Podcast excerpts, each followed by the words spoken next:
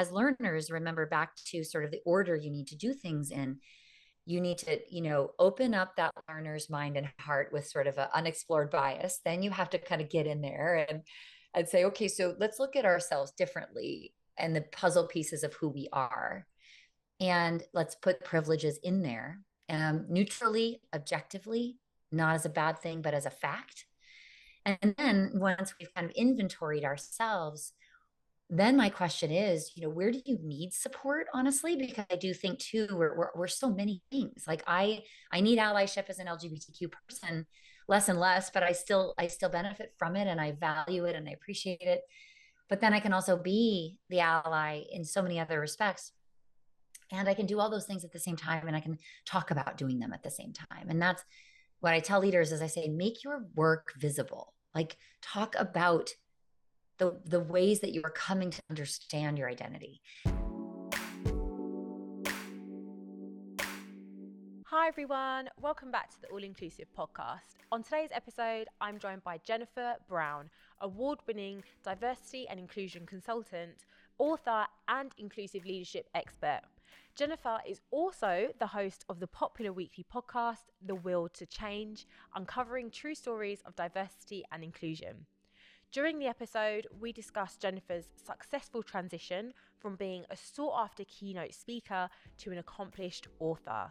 We explore the concepts of having a learner's mindset as a leader and the importance of effectively delivering an impactful message. Jennifer also shares practical tips and strategies on how leaders can cultivate inclusivity in their teams and organizations and provides actionable advice on how to be an inclusive leader in today's rapidly changing world.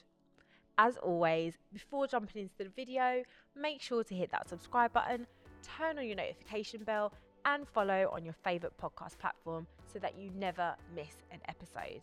That being said, let's jump in. Hi, Jennifer.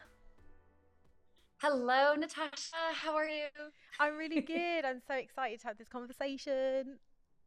Do we do? It's gonna be good. Yeah. So um, let's kick things off. Like, tell our listeners if they don't already know who you are, um, a little bit more mm-hmm. about you and your journey to where you are today. Yes. Oh my goodness. So.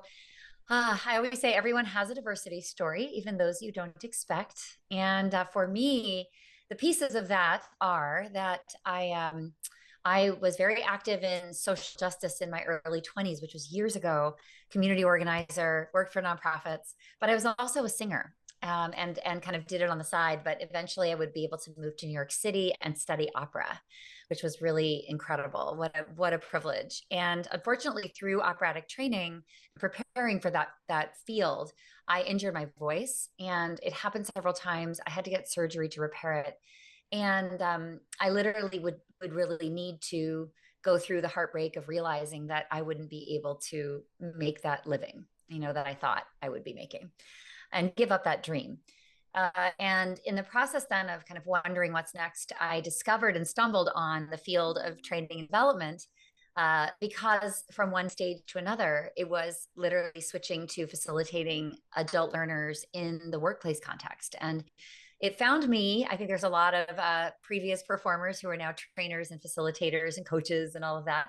So uh, I got another degree after my music degree in organizational change and leadership and uh, from Fordham University. And I began to love that field. I fell in love with it. I um, began by being a trainer for leadership, all things leadership, and then pivoted into DEI, which was not called DEI back then because this was almost 20 years ago. It was really just the D, which was diversity, which is how it was referred to. And then, of course, it's changed since then. Um, and then I, I had some corporate roles, and then I started my own company, Jennifer Brown Consulting, uh, and have had that for almost 20 years now. So I like to say I was meant to use my voice, just not as a singer, but to bring voice to those of us who felt and feel marginalized in workplace systems that weren't built by and for so many of us. And I also intimately understand that too, because I'm a member of the LGBTQ plus community. So I've been out for 25 years, but and very active in as an advocate in that space, particularly for workplace equality, but very closeted in my professional roles. You know, as a corporate person, even as an opera singer, certainly corporate person and then as an entrepreneur and sort of slowly over the many years coming to the front about that and now from stages every stage i'm on and every moment that i can. Uh, but that was not always something i was comfortable with. And it's really the work of my life to build more comfortable organizations of belonging where people feel they can bring their full selves. Even if that wasn't true for me uh, it's the work that i get to do now and, and leave it better than i found it Oh, I love that. And I love the way that it's like I was meant to to have a voice and it's a voice for others. Like that's amazing. Right? Yeah, know. actually it's really great. It's good that you've you've been able to make that connection now. But obviously when it was happening to you, it was probably quite yeah. difficult at the time. Um and it was it was probably a, a difficult time. Um mm. and so in all that you've accomplished and, and all the um the great things that you're doing and, and the voice that you're giving to so many, what inspired you to to turn to writer to be an author? Because you recently released your second edition of your how to be an inclusive right. leader. Um congratulations. So how did you work through that process of of going from being on the stage being the speaker to actually putting all your thoughts down in in words? Yeah that is such a leap like you say. And some of us become authors before we become speakers and some of us do the reverse.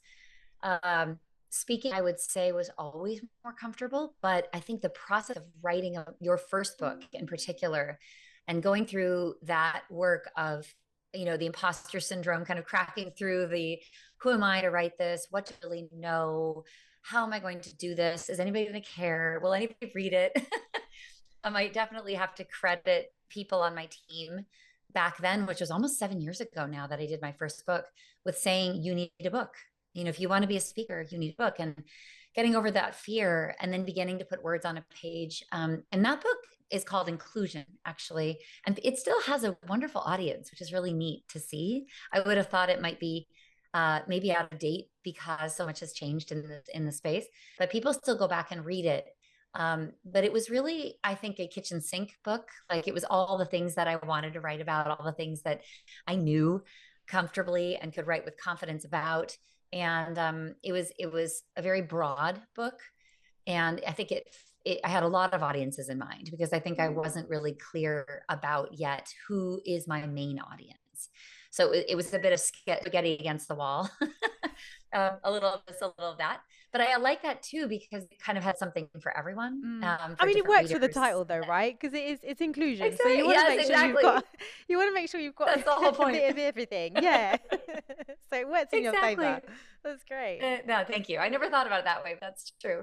Um, but yeah, it's it's so I think that um, and you and working with a team was so helpful for me. I always I always rely on others in this work and have always done that with my company even. Like I always wanted to build it bigger than me. I wanted to do this work with people. I wanted to play a role uh, that was kind of, I guess, thought leader or voice or evangelist for our message. And I've always dug deep financially and otherwise to hire people to bring on the help that I needed. And so I absolutely can't take credit for all the work um, and the team could go through and sort of say jennifer like you know you need to jump into here and like write a couple pages or add your story or or talk about what this means to you. And so a lot of times we would gather a lot of, of information and then i would personalize it. And that's i think the best business books have the voice of the author and the experience of the author in them you know and why is this important to you? What does this mean? Why are you writing about it? You know what are what's the significance? And how did you come to learn it? And how did it come to um, be something that you felt so passionately about. So i i think too my advice is that weave your personal story into your writing. When you are a teacher of any do- of any domain don't just write from the head you know write from the heart. And that's what i think readers really resonate with as well. And we've tried to do that in all of my books. Oh fantastic. I think it that sort of frame of thinking does quite bleed quite well into being just an overall leader.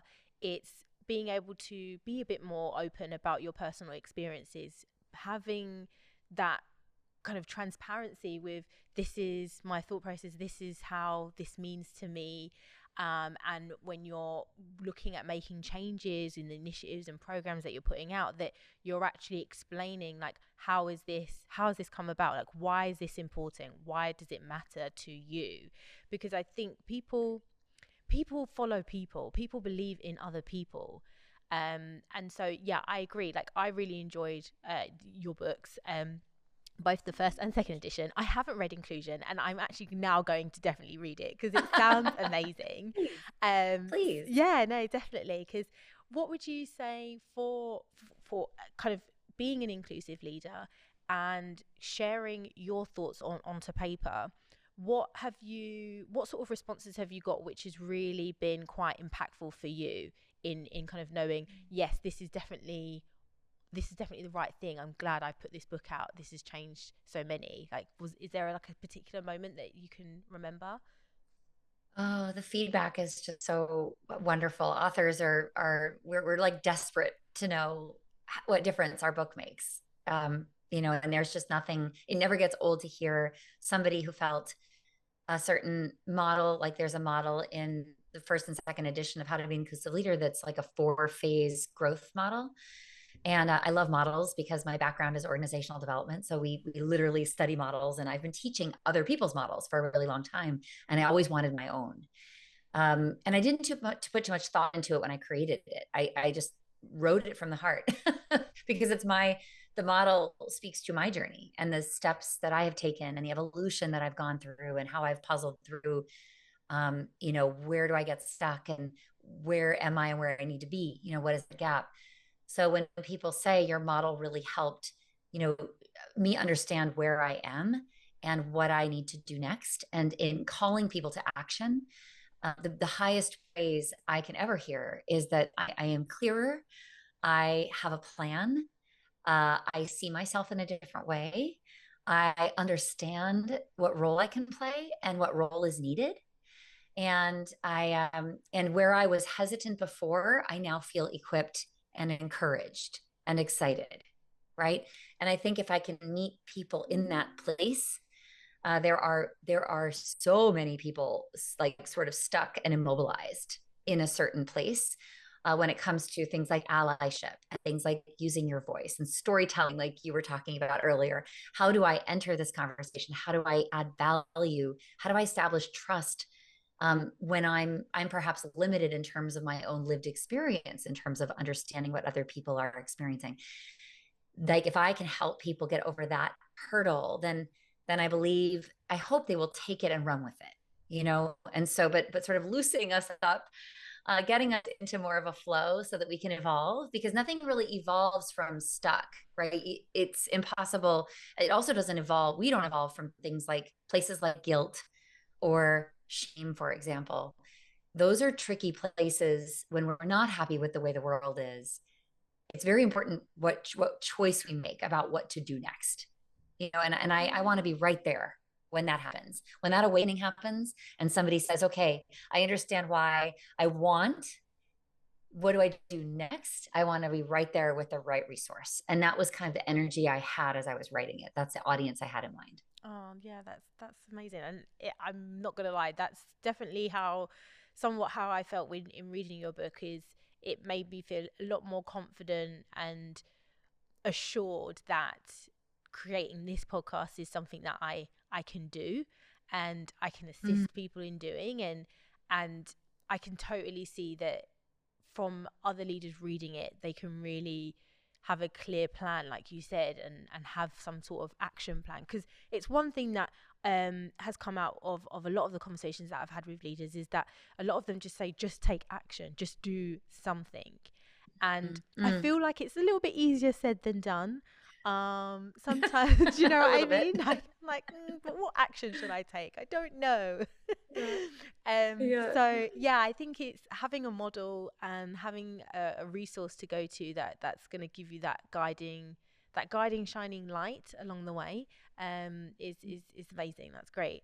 Um moving on with the leadership role there's and especially within DEI um, whilst we're taking action and that's great and, and we're moving forward, there is a lot of there's a lot of baggage, there's a lot of trauma and when we're sharing personal experiences and we're hearing others' experiences that have not been the greatest, we want to show compassion, we want to show empathy, right? Um, and mm. it's something that we say for, for leaders to be inclusive one those are the qualities that you need to have you've got to show empathy you have to be compassionate but what mm. what's the difference between the two yeah i've been thinking about this a lot because mm. you know we like empathy and compassion are not the same thing um, and actually the research is, is starting to show that empathy is sort of is is jumping into the the pain of another right it, it's jumping into the stream with neither one of you knowing how to swim right and it's while the want to share in pain and understand that so deeply that is a wonderful instinct. The the what's been shown for our human behavior is that it can trauma it can traumatize everyone involved actually. Um, compassion to contrast it is full it, it, it comes with with action with sort of solutioning with moving forward right? And doesn't necessarily say you need to feel my pain directly in order to uh, address you know a, a, build a better world in order to take steps. And some of us you know this is what the foundation of allyship is i think is that some of us are standing on stronger ground because of our the way that we are protected by our identities and our lived experience right? And the way the world sees us and the way that we're privileged in systems. So when you are standing on a stronger foundation whether that's emotional whether that's systemic whatever it is right?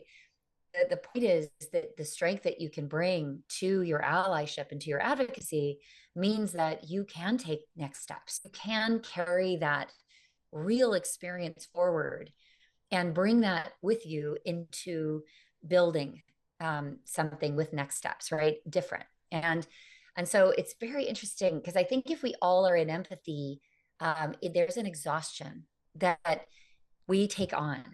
And what's important is to take it on to a degree but to also move towards like asking the harder questions you know getting to the root cause challenging yourself and others to do more to your point earlier to um, to think about why is this happening? What role can i play in influencing change within a system so that you you carry with you what you've heard what you've learned what you know others are experiencing but you're also able to understand what you aren't experiencing understand the kind of playbook that comes with that. And so so it's just it's a fascinating thing to think about. And i think um but empathy feels wonderful and important. You know we all want to know that we're being listened to. We want to know that our pain and our angst and our anger and our frustration and our our um, hopelessness about the current situation is being felt deeply by others so then but i think that's like part one. yeah. you know, and then and then right, and then I think we need to move to kind of okay, so what what you know what can we do to prevent this from continuing to recur, and why does it continue recur? recur? And those are systemic questions, and those those are where I think it gets really interesting. Um, like I always think of it as like we're we're feeling these downstream impacts of racism and sexism and homophobia and bias. We got to swim upstream and look at where it's being created, and we have to address it at the root. It's sort of the band-aid on the wound versus the root cause. It's the symptom versus the illness. You know it's it's toggling back and forth between those things and and triaging certainly you know the, the wound. But ask being really really consistent and insistent on talking about root cause and um, that's where the work gets really interesting and really hard honestly because systems don't want to change and people don't want to change yeah was uh, literally that's right. That's, that is what, what kind of leads me on to my next question. So I was like, so why do you think that is? Like, why are we, why are we not kind of looking forward? Why, like, what do you think is the reason why we we've been doing it the way that we have been, and and we need to change? Oh, so many reasons. Oh, God, goodness. Well, I do think it's been limiting that we have we, and I'll say we as the practitioner community or the advocate community, we have very much focused on a couple dimensions of diversity, like race and gender. And I think the assumption has been by those who aren't addressed by those strategies directly that I am not included. This doesn't matter to me. This doesn't impact me. And I don't have anything to contribute. So if you're not female, you know, if you're not uh, non-white, if you are right, if you're not certain things, it's somehow how could we have talked about it all these years in a way that could have been more inclusive? And and that means we've got to define diversity dimensions way more broadly than we've been defining them and believe that we as humans can kind of hold all of these truths together while still keeping that laser focus on you know the, all the isms that we know are sort of with us and causing you know so many folks to be derailed and leave organizations and suffer. And i mean we know all that to be true. And at the same time it's so much bigger. Um, and if we were to able be able to do that then more people would see themselves in oh that's me. Oh that's my life story. Oh that's my kid. Oh that's what's happened to me. Oh that's i never knew that that was you know something that uh, people that that I've struggled with and I feel um, afraid to disclose, like things like mental health and parenting and caregiving struggles and chronic illness and um, neurodiversity and you know things that we don't usually think about when we talk about DEI. So that's one piece of I think why we're here, why we find ourselves here. The other many, many other reasons. Um, I think we were told to argue that this was good for business. and I have done that dutifully and loyally and i've signed up to do that and it was 20 years ago when i first learned the business case and i've been using it. But honestly sometimes i feel like it was it was a red herring a bit um, because it really i don't know if it has changed behavior. I don't know if it's changed hearts and minds. I'm tired of talking about it and having it not move the needle um, so that, that's another piece that i question these days 20 years in i really i question it i know that it's true but I question its power mm. in hmm. terms of changing hearts and minds, right? We all know it's true. Um, many things are true, but the, the question to me as a communicator is what is landing for people? It doesn't matter whether it's true or not. Yeah. You know, we can we can teach anti-racism in organizations. It can be true, it can be right, it can be the right thing. Is it the right time? Is it packaged in the right way? Can it be heard? and will it be taken on board by people that's where i live is sort of the impact not the intent but the impact the adoption if the adoption isn't happening and if it's not loosening up and getting people to move and explaining how then it, it's not that it doesn't matter it's more it's just the strategy needs to change a bit so um could be right information wrong approach could be right information wrong time wrong order, could be wrong audience, right? And and I think we'd have to kind of cut our audience too. We've got to understand that people are incredibly different places as learners. And how do we present information in ways that can hit people like I was speaking about before, right where they are? The right information, right time for where our learner is. How can we give that? And this is not spoon feeding.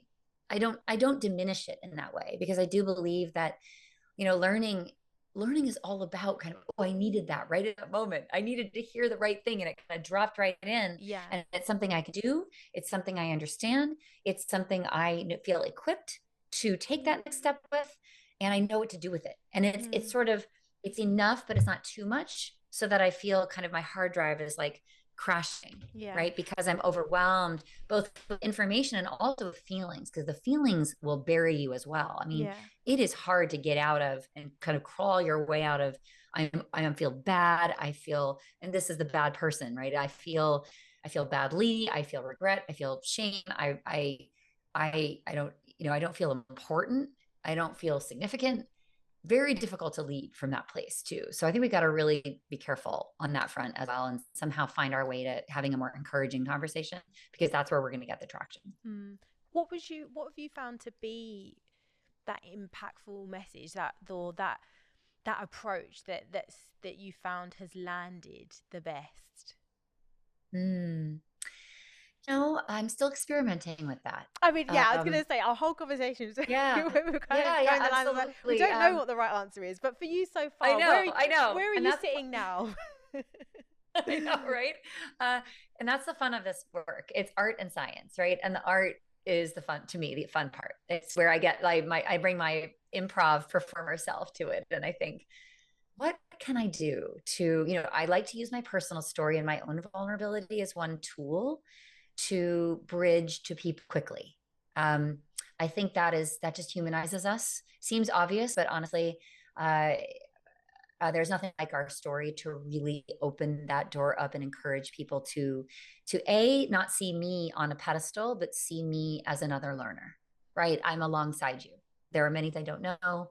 There are things i'm trying to figure out. There are things ways that i my emotions and my ego get in the way of my own humility and my own learning so and also being lgbtq um, but not being having that be something that's assumed about me is also a very powerful moment of learning for people.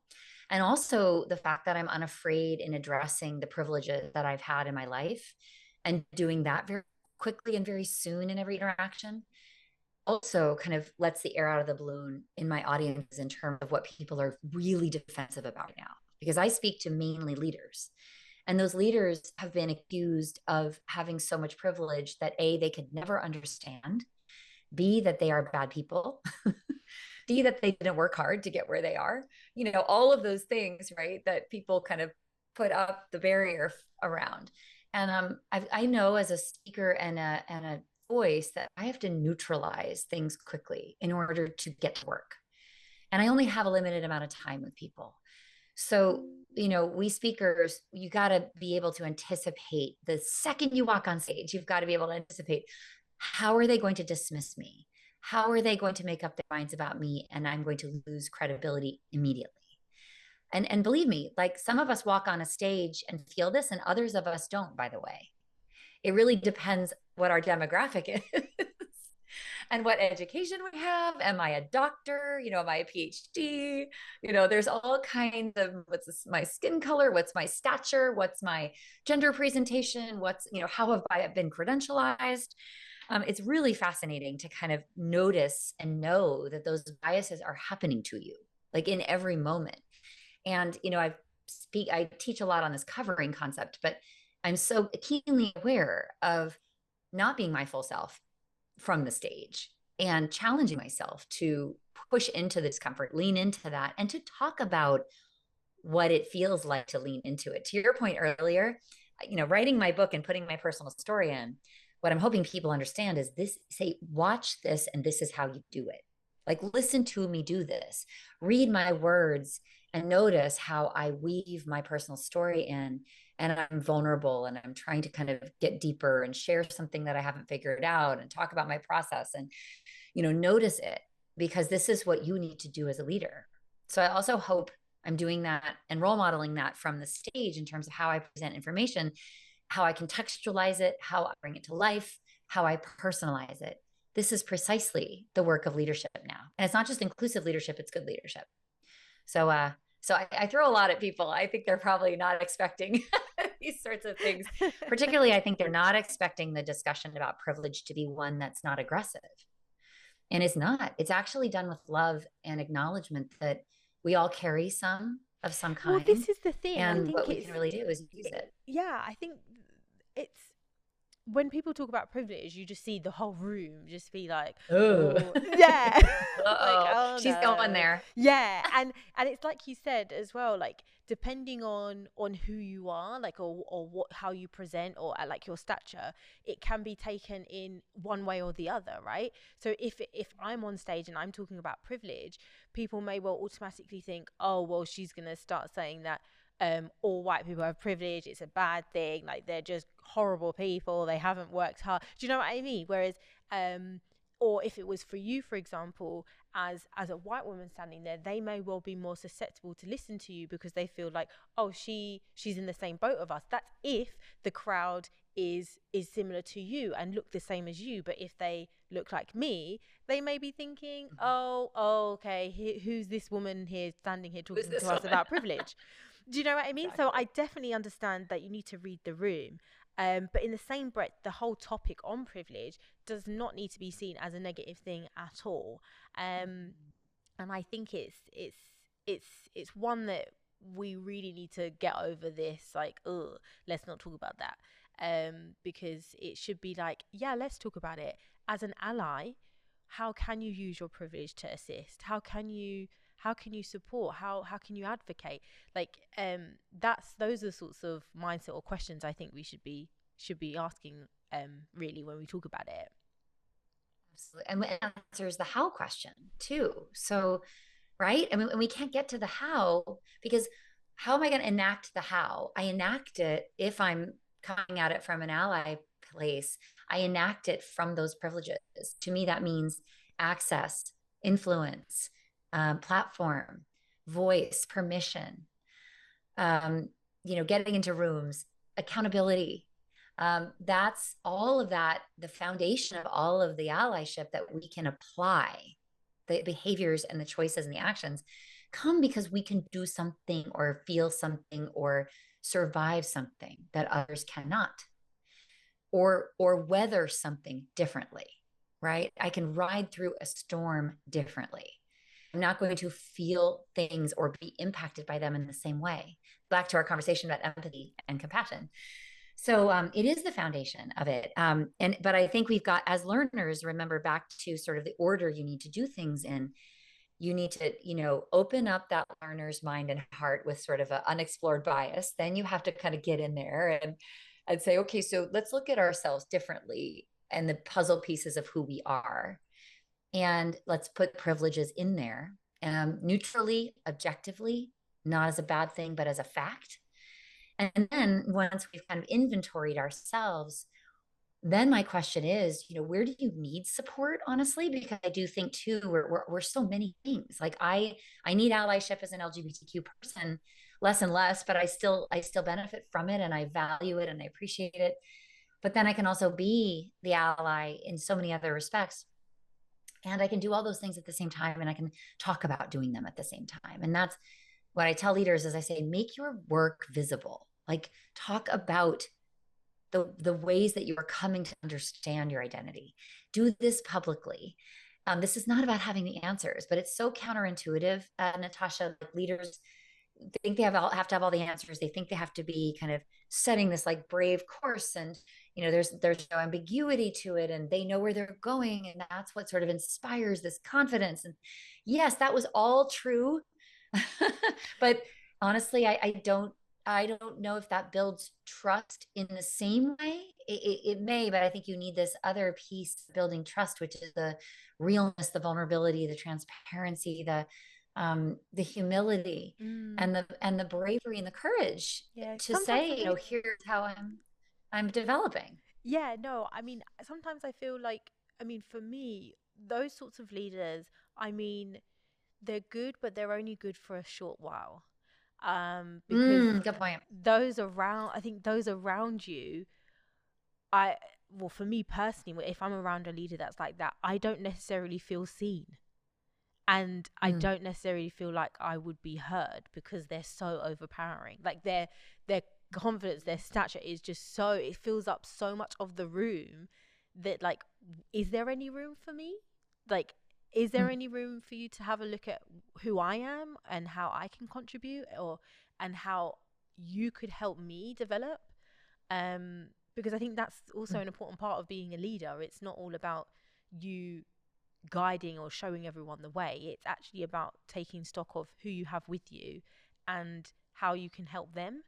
Love that. That's beautiful. No, you're absolutely right. And generationally, we we have a sea change in terms of our expectations of how we are heard, you know, how we are included, how we are uh, how all of who we are matters, not just we know how to do, but our wisdom and knowledge coming from our lived experience and from our identities so I th- if I had to interpret what's coming into the workplace, that workforce is coming in a, with a very different stance, with a very different approach, with a very different need to feel seen, um, and a, and a group of leaders that don't even know how to do that because that was never done for us.